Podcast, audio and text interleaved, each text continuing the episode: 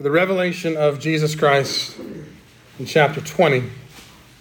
The revelation of Jesus Christ in chapter 20. We begin reading today in verse 7. The Word of God says this And when the thousand years are ended, Satan will be released from his prison and will come out to deceive the nations that are at the four corners of the earth, Gog and Magog, to gather them for battle. Their number is like the sand of the sea. And they marched up over the broad plain of the earth and surrounded the camp of the saints and the beloved city. But fire came down from heaven and consumed them. And the devil who had deceived them was thrown into the lake of fire and sulfur, where the beast and the false prophet were. And they will be tormented day and night forever and ever. Then I saw a great white throne, and him who was seated on it. From his presence, earth and sky fled away, and no place was found for them. And I saw the dead, great and small, standing before the throne, and books were opened. Then another book was opened, which is the book of life, and the dead were judged by what was written in the books, according to what they had done. And the sea gave up the dead who were in it. Death and Hades gave up the dead who were in them. And they were judged, each one of them, according to what they had done. Then death and Hades were thrown into the lake of fire. This is the second death, the lake of fire. And if anyone's name was not found written in the book of life, he was thrown into the lake of fire. Brother Wayne, will you again pray for the preaching of God's word? Father God, I thank you again for your goodness and your mercies. We thank you for this day. Thank you uh, for the word of God. Amen. Brother Corey's already prayed a more than adequate uh, prayer for the preaching of the word today. So I would pray what's in my heart. As I've looked at this message today, I've looked at these scriptures and read through them and pondered them and let the Holy Spirit speak to me, and I was reminded that even though my sins are forgiven, I'll be judged by every idle word I've Yes.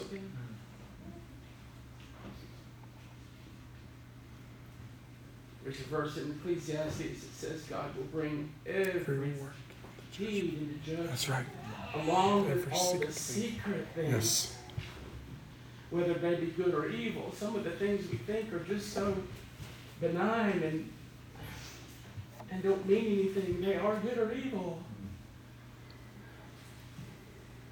Let your word today, Lord, be quick and powerful, sharper than any two-edged sword, piercing and dividing asunder of soul and spirit, joints and marrow. Let it be a discerner today of our very thoughts and intents of our heart. Yes.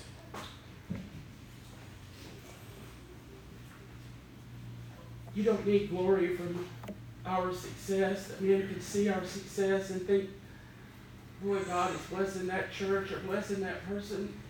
Lord, you receive glory because of what you brought in our That's right. That's right. Even in the secret place in my heart, God, you find glory. So Lord, let your word pierce our hearts today. Amen. That even our secret thoughts, even those things that are in secret, would glorify God. That He would find glory in us, in the lives we live, Yes. and what He has wrought in our hearts. Let that be so today, especially in my heart. I thank you for it in Christ's name. Amen. Amen. Amen. So, at the very bottom, as far as our, our text is, is concerned today, the fundamental message of it is, is this, and I've got it up here on the screen for you.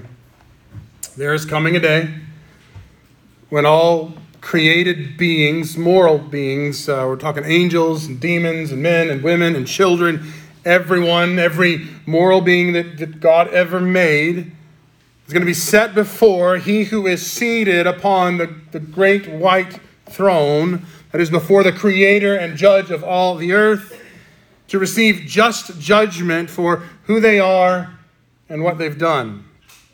And on, on that day, only those whose names are written in the Lamb's book of life from the foundation of the world will be vindicated for the righteousness that were wrought in God and that they're dressed in in Christ and will be saved from God's eternal, holy, just, righteous, true, perfect wrath. That's really the bottom line message of this text. So, as you can see, it, it's just packed with uh, gospel implications for us, and, and we would be wise to carefully consider those implications today. We're going to start from the beginning here. Verse 7 starts out And when the thousand years are ended, Satan will be released from his prison. So, as long as you are orthodox in the faith and you affirm certain eschatological truths, that at least a couple of which are in our creed that we recite every week, the others are most certainly in our 1689 London Baptist Confession of Faith.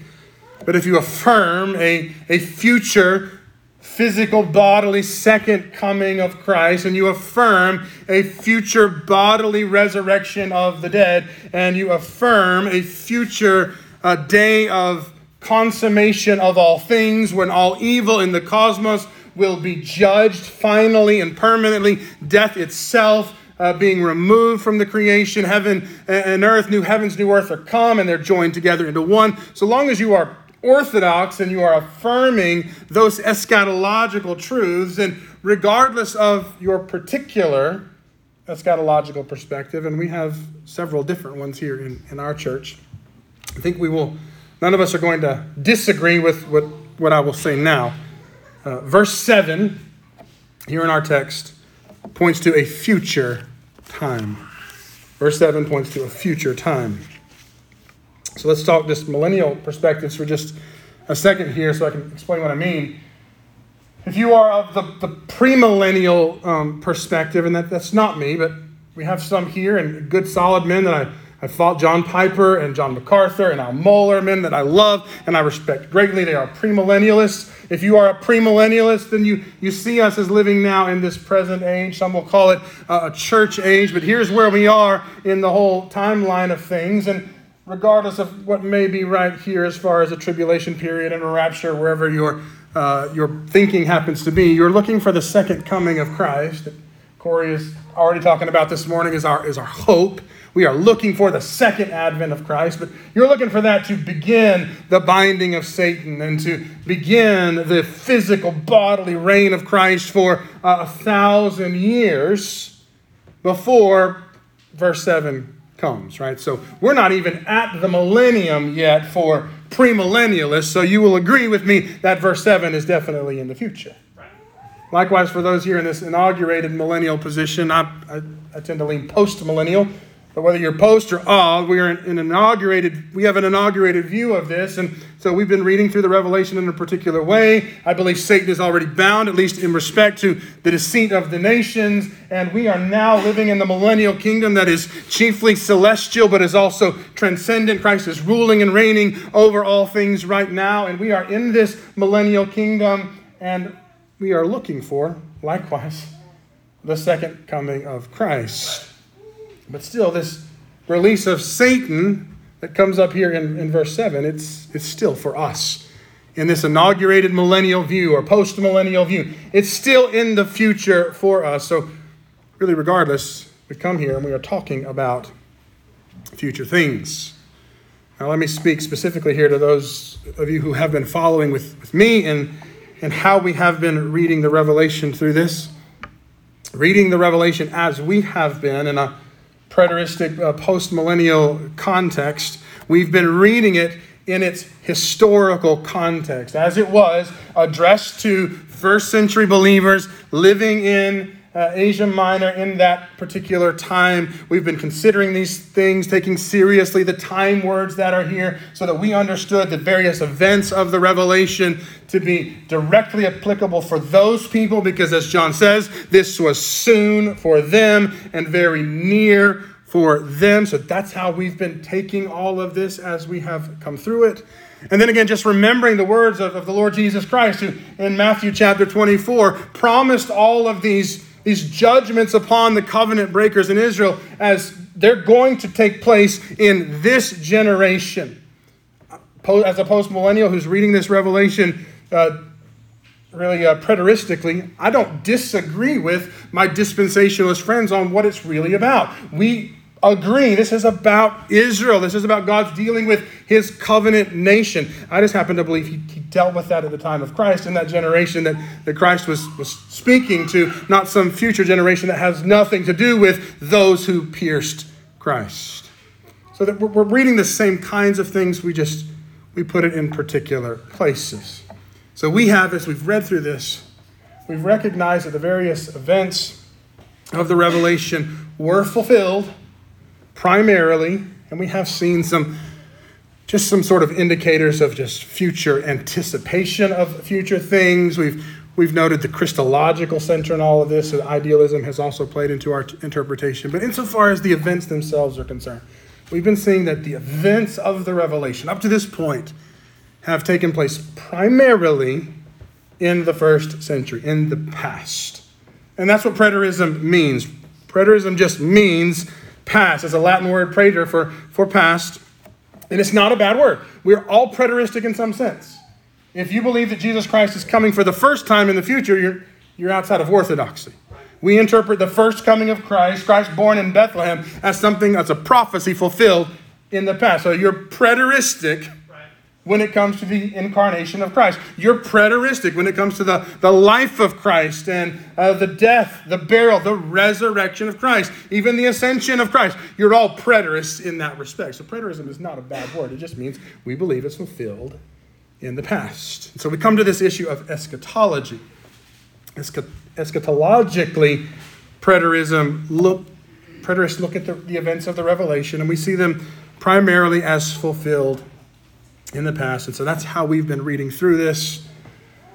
But of course, even as we've done this, we have recognized that there are certain things in the scripture, certain things prophetically, certain things even here in this revelation that have yet to be fulfilled.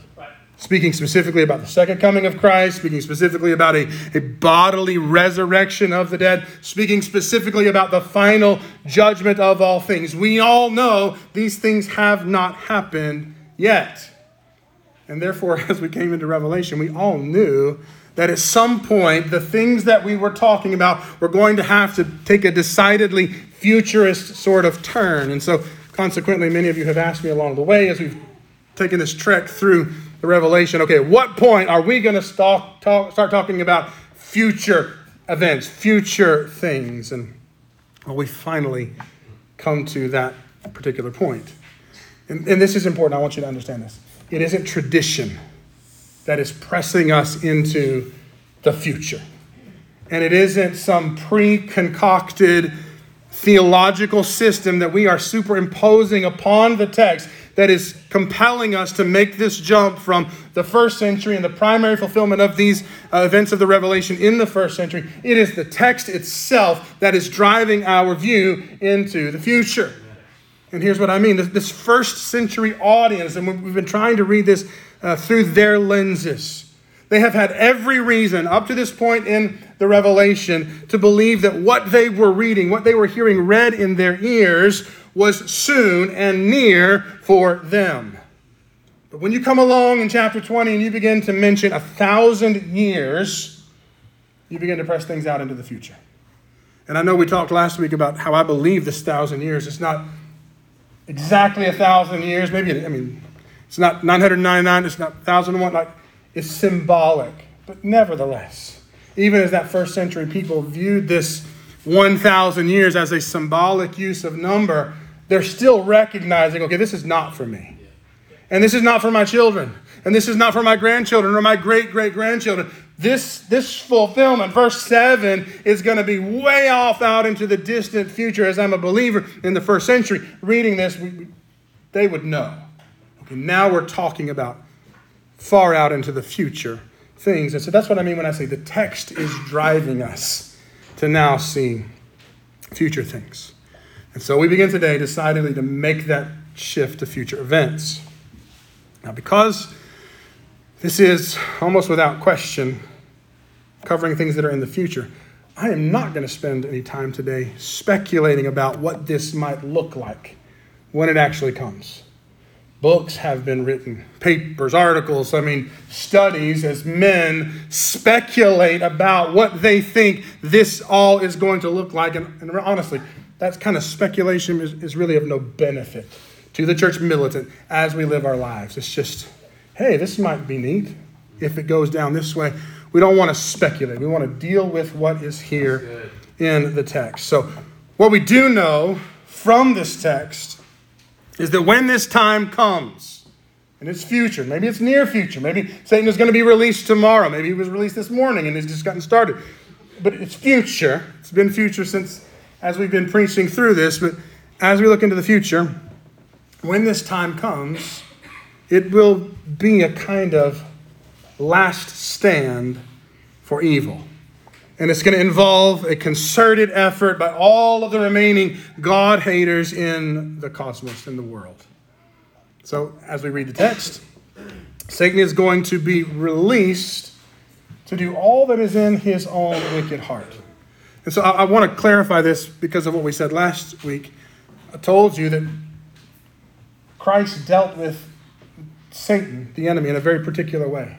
He's already thrown the beast and the false prophet into the lake of fire. Their, their final judgment has already come. He's not done with Satan, though. And so he's locked him in the pit of the abyss. He's chained, he's bound, he's, he's limited in some respect, but God still has a purpose for Satan, and so he's, he's not arrived at his final destiny yet. Now, as we say that, God is sovereign over all evil, including his, his use of evil in that context in which we find it in Genesis chapter 50. You meant it for evil, but God meant it for good. I want to be clear. God is not releasing Satan and then forcing him to take particular actions. Right. Satan is here released, and the, the language of this will bear that out. He's released and he will go and do all that is in his own heart. If God had not bound Satan and limited Satan with respect to the nations, then Satan would at all times love to carry out the will of his heart and unite all of the nations of the world in the utter destruction of God's people who are still living on the planet. But God does not permit that. But when Satan is released, the text says he comes out to deceive. Comes out as just a deponent verb. It's got, it's got no active or passive role in it. He just he comes out because God has released him to do a particular thing, and then he goes out, active indicative. The verb the verbs in the, the Greek are very clear. He's going out to do what he wants to do, to deceive the nations. And so he's going to be permitted at that time to stir up all the wickedness and all of the rebellion and all of the sin that resides in all of the hearts of all unrepentant, unbelieving sinners in the world. In the language of this text of the nations that are at the four corners of the earth. That's just a Hebraism. It's the way that the Jews would speak talk about all of the nations. Nobody is excluded from this. Satan is going to go out. He's going to tempt literally everybody who is not in Christ Jesus. You'll also get here this mention of Gog and Magog. And I will say something here that will be controversial for many of our pre tribulationist brothers and sisters. But Gog and Magog is, comes out of Ezekiel chapter 38 and 39. That is not a future prophecy that we're still waiting for. Ezekiel 38 and 39, if you will do the legwork in the scriptures, was fulfilled in the days of Mordecai and Esther. Ezekiel is prophesying 100 years before those events, telling about a, a great enemy that's going to rise up and try to exterminate the Jews all over the world. And in the days of Esther, Corey has preached through the book of Esther for us, that's when Haman Agag, Haman the Agagite, rose up and stirred up the powers to come against and destroy the Jews all over the empire. And he succeeded in getting the king to actually sign the decree to exterminate God's elect people. But of course, God shows up to deliver his people. Well, John goes back to the Old Testament, he grabs that, and he brings it forward to show that the same thing is going to happen again. That Satan is going to stir up an enemy to, to gather together all whose hearts are perhaps subjected to, to God only pretentiously, falsely. They're not true believers. Satan will stir up the hearts of all the wicked, all the unbelieving in the world. And he's not forcing them, he's simply deceiving them into believing, as, as the serpent did to Eve in the garden. You're not going to die. You can survive this. You can be like God if you will only overcome his people. You can take the kingdom for yourselves. And they will believe that lie. They will believe that they can overcome God and his people. And they will rise up and fight back. They will come against all of camp and the holy city. That is just universalization of the language towards the saints. And then God himself will rise up as he did in the days of old and will consume them consuming all of his adversaries. That's what Revelation is, is painting the picture of for us. This then leads in our text in no certain order of events. I, have got my opinions on this, but I'm just going to list them here as they show up in Revelation 20. The final condemnation and final judgment of Satan, the general resurrection of the dead, because the, the dead, small and great, are standing before the throne the final judgment of all moral creatures who've ever lived, each according to what he's done, the final and eternal destruction of death and Hades in the lake of fire, the eternal condemnation and judgment of all who are not written in the Lamb's book of life, and then by implication, the redemption and salvation of all those whose names are written in the Lamb's book of life. All in all, these few verses give us a glimpse into the final judgment day prophesied of and spoken of in so many different ways all throughout the scriptures. And in these, in so doing, these, these lines here are commending us to that great eschatological hope that one day all evil is going to be fully Amen. and finally Amen. answered. Justice will be fully and finally given, and, and the dominions of our great adversary, Satan, and the last enemy, death, that has ruled over the sons of Adam and the daughters of Eve since the beginning, it'll finally come to an end. Their dominion will be no more. They will be pushed outside of God's good creation as heaven and earth become one. And this is all a result of what we have been seeing all along. Christ is on the throne and the judge of all the earth will do justly, and our God will redeem without fail all of his saints, all of those whose names have been written in the Lamb's book of life from the foundation of the world. Again, just bottom line here, this is just filled with gospel implications, and we will be wise to, consider them. And that's how I want to spend the rest of the time here, just unpacking these gospel implications as we see them coming out of this text. So, Look with me very quickly. We're going to run through these last few verses and just think about the gospel implications of this judgment day. Verse 11 Then I saw a great white throne, and him who was seated on it. From his presence, earth and sky fled away, and no place was found for them. So, that language of him who was seated on it, on the throne, just recalls back to the throne room vision of chapter 4 and chapter 5. We see that language in both of those chapters. This is the same throne that's been over all things from the beginning of this revelation. The fact that it is called the great throne means that there is no higher authority.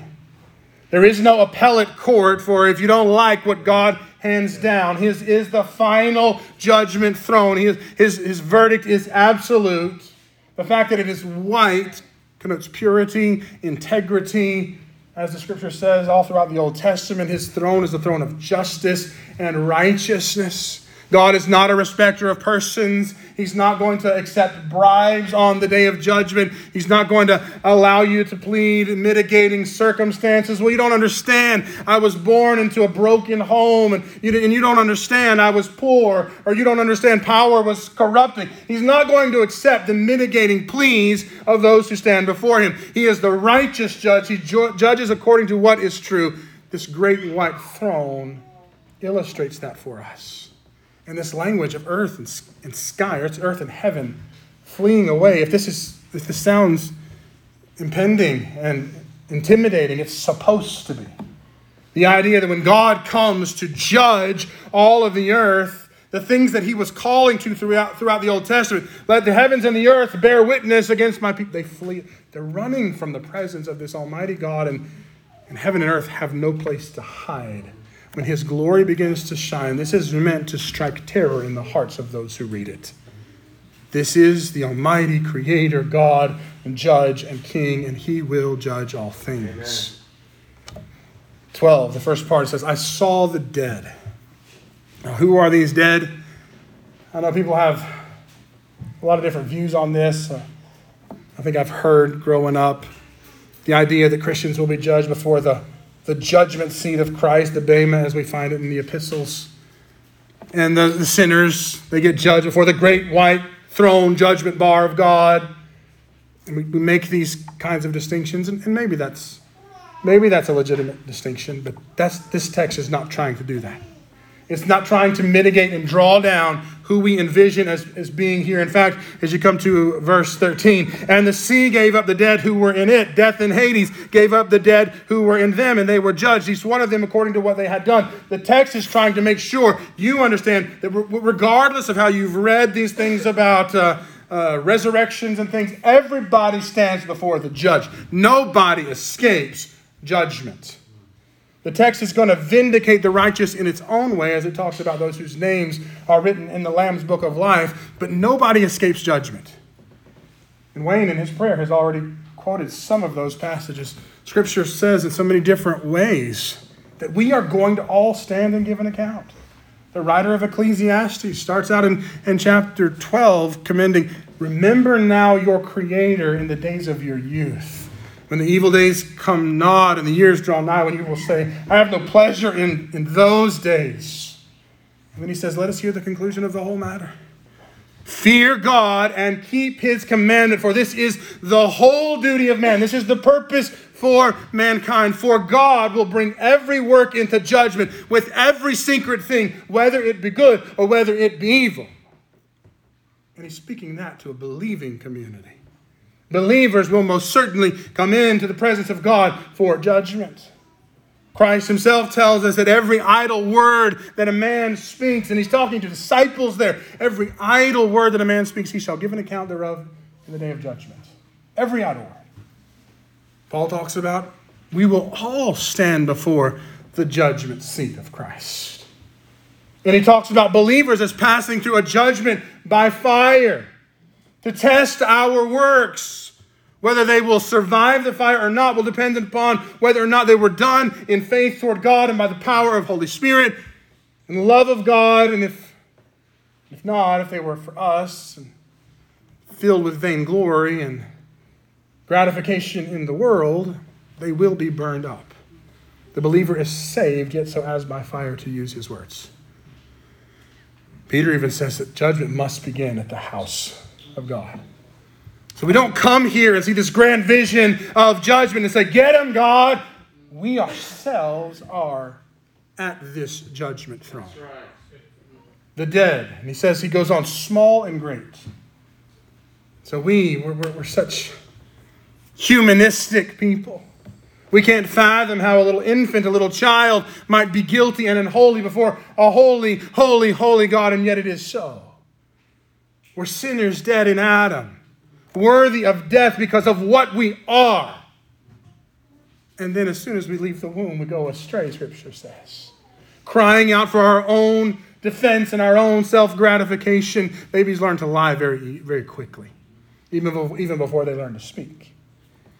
We're just, we're sinful people. And so the text comes here and it says small and great, old and young, rich and poor, the powerful and the marginalized we all stand before the, the judgment seat of God. And again, no mitigating circumstances will be entertained.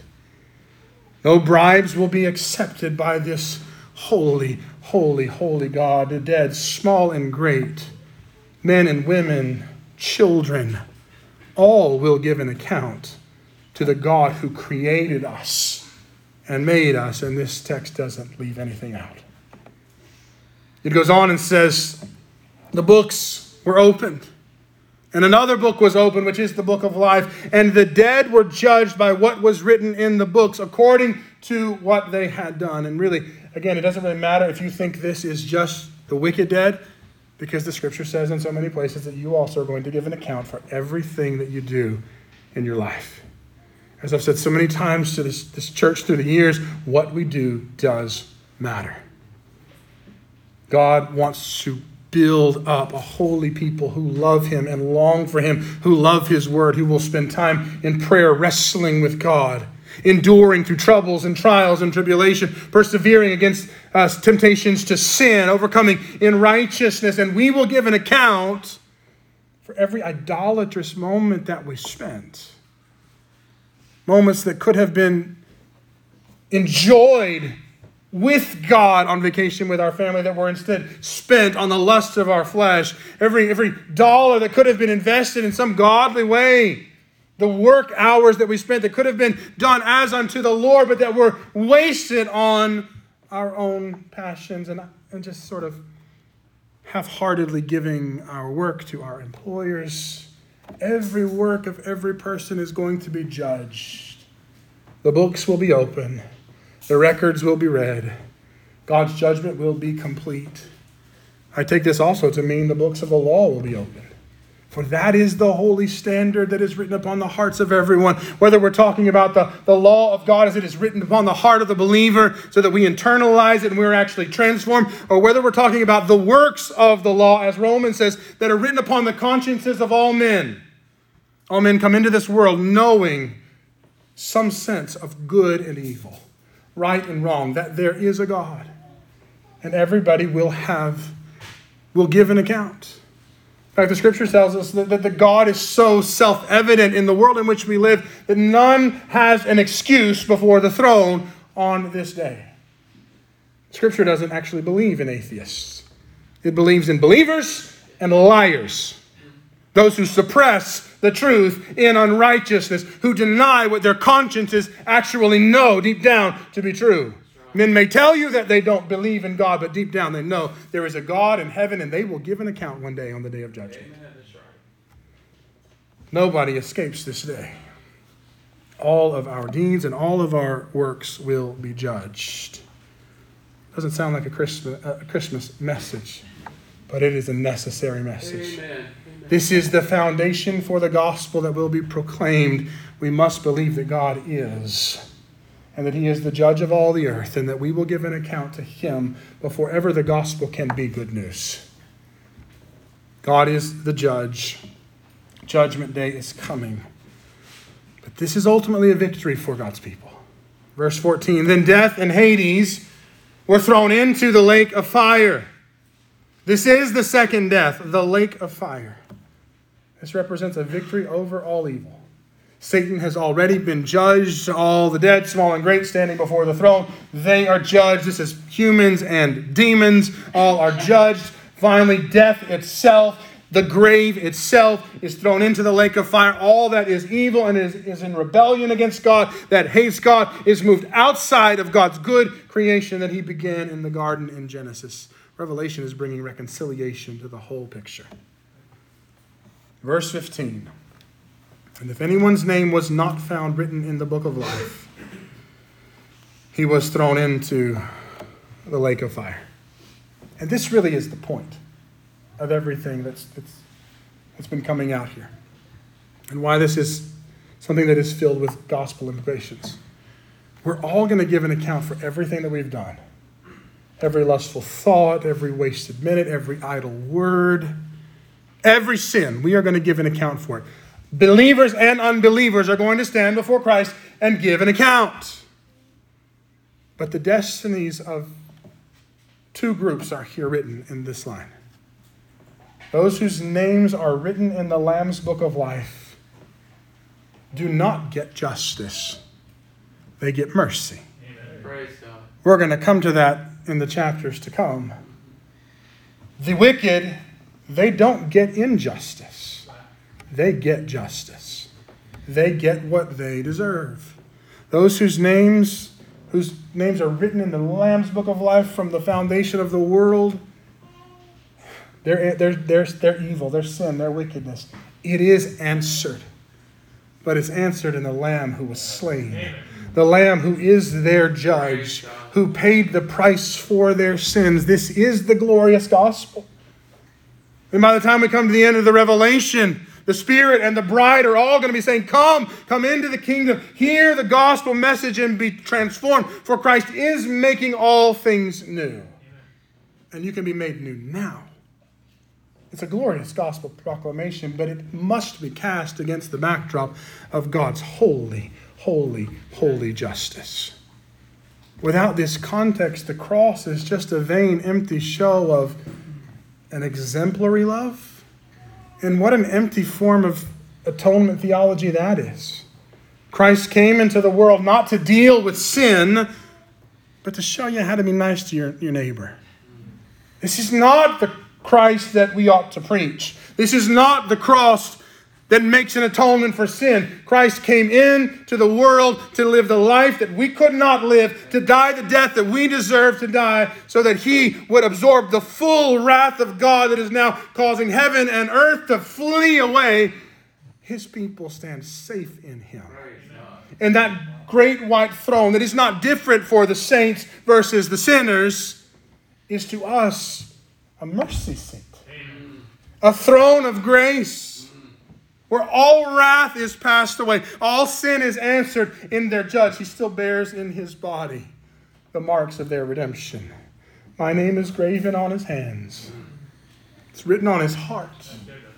The Lamb's book of life from the foundation of the world. It's etched with the names of all those who put their faith and trust in him, and they alone are delivered from this day of wrath. The believers, please do not take this message of grace, of my name is written, and therefore I will go and live however I want. No true believer who has, who has been born again, who has the Spirit of God living within him, who has not just the works of the law written on their hearts, but has the law itself etched into their very being, so that now we don't have negative commands, thou shalt not commit adultery. It's how could we commit adultery? It's not thou shalt not steal. It's oh God is, is more than, than I could ever long for. He fills all of our longings. We've been transformed. So hear this from me now. Because this is something that I think a lot of people give have given in recent years Piper a hard time about and have given John, John MacArthur a hard time about. This reality that there is a final aspect of, of justification or vindication, sanctification that is answered on this day of judgment. Where those whose names are written in the Lamb's book of life bring forth fruits of repentance. If it was a last minute conversion, it's the fruit of confession in Jesus Christ. There are works of righteousness that vindicate the faith that Holy Spirit has worked within us. If it's only baptism before you die, and a forsaking of sin. It's fruits that are meet for repentance. None of those who are vindicated on this day will be people who came and walked an aisle in a church service at one point or raised their hand and prayed a prayer and maybe went through the, the act of baptism, but then turned and walked away and, and went right back to sin. None of those vindicated on that day will be those kinds of pretentious believers. So we came through the Olivet Discourse. Jesus gives us a picture of, of judgment where he's separating the, the sheep from the goats. And he looks to the, the sheep and he says, Come into the kingdom because you did all of these. You, you, you gave me water and you fed me and you clothed me. And they're saying, What? When did we do that? They don't even recognize that they were serving Christ because they were doing that which was their nature to do. He's transformed them. Their lives are different. Good things are coming out of them. He looks at the goats and he, Depart from me because you didn't feed me. You didn't give me water. You didn't clothe me. And, there's, and these righteous, religious people who've given alms and they've showed up at church every Sunday and they've, they've, they've, recited creeds and they've written songs and sang his praises and cast out demons in his name. And he says, But when did we not serve you, Lord? They don't even recognize the wretchedness of their own righteousnesses that were done for themselves, for their own glory and vanity. Listen, Christ is all in all. Amen. We affirm wholeheartedly the doctrine of salvation by grace alone, through faith alone, in Christ alone, to the glory of God alone. Amen. For by grace we are saved through faith, and that not of ourselves it is the gift of God, not of works, lest any man should boast. We affirm that wholeheartedly. That is good gospel news. Amen. If my salvation, my justification were in any way dependent upon the works that I bring before God, then I would surely be lost. It is Christ alone. But the next verse is in Ephesians. For we are his workmanship, created in Christ Jesus unto good works, which God has before ordained that we should walk in them. God has saved out a people, called out a people that they might go and show forth the glories of his great name. In other words, there is no person whose name has been written down in heaven who does not show a transformed life. Amen. We affirm salvation by grace alone, through faith alone, in Christ alone, but not a faith that is alone. When you stand before Christ and give an account of the things done in the body, even as a believer, what you do matters. It matters not as the foundation of your justification, but, of, but as the evidence that Christ is a powerful Savior. Who doesn't just rule over death and hell, but rules over sin in your heart. That's why he comes, and I said it last week let not sin therefore reign in your mortal bodies, for sin shall not have dominion over you. Before Christ, sin had absolute dominion over you. There was nothing that you could do that could in any way please God. But as a believer, now you can please God. By the sanctifying grace of God, the Holy Spirit in you, you can come and you can read the word for the glory of God.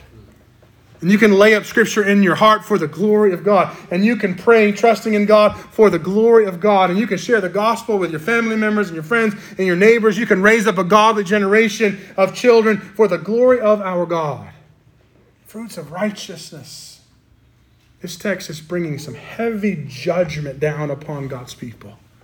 But even as it speaks of those who will be thrown forever into the lake of fire because they did not know Christ, because their names were not written in the Lamb's book of life, it does by implication call us to live out the salvation that has been brought to us.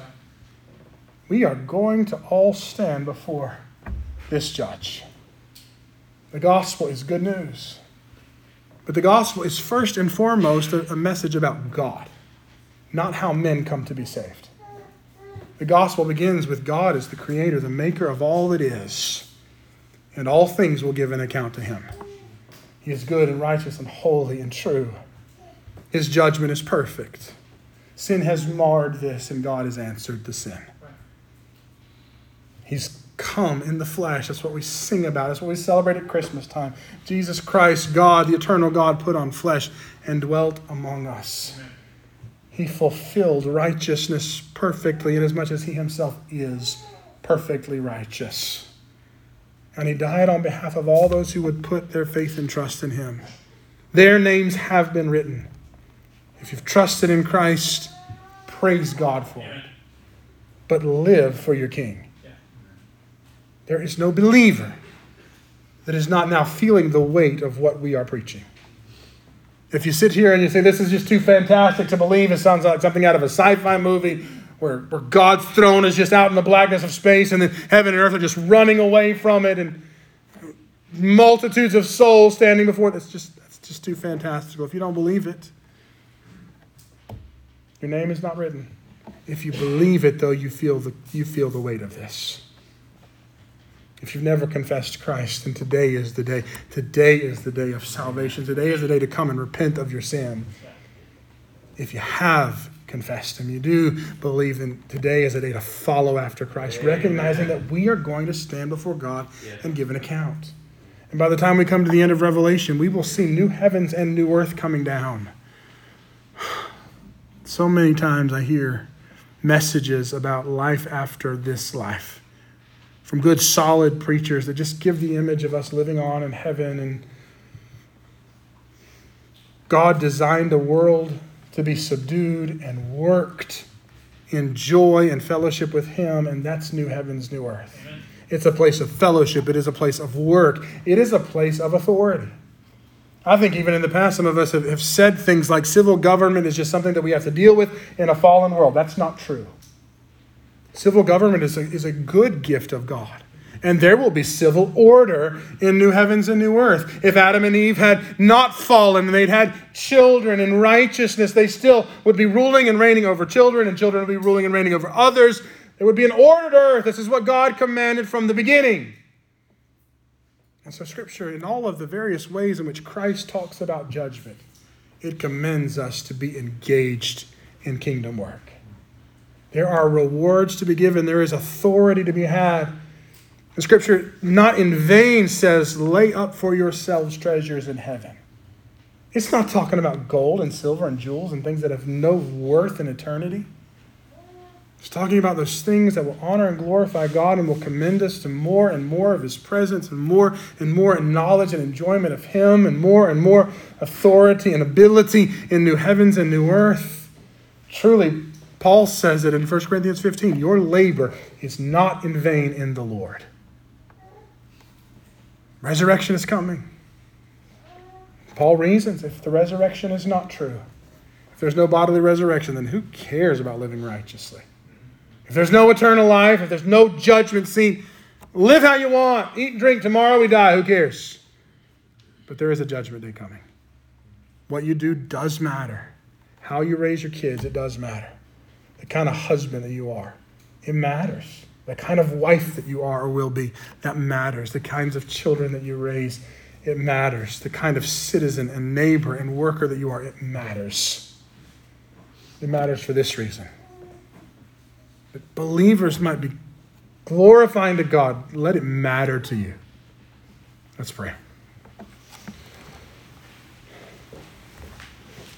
Father, we thank you for the grace of the gospel, for righteousness in Jesus Christ, for our names written in heaven,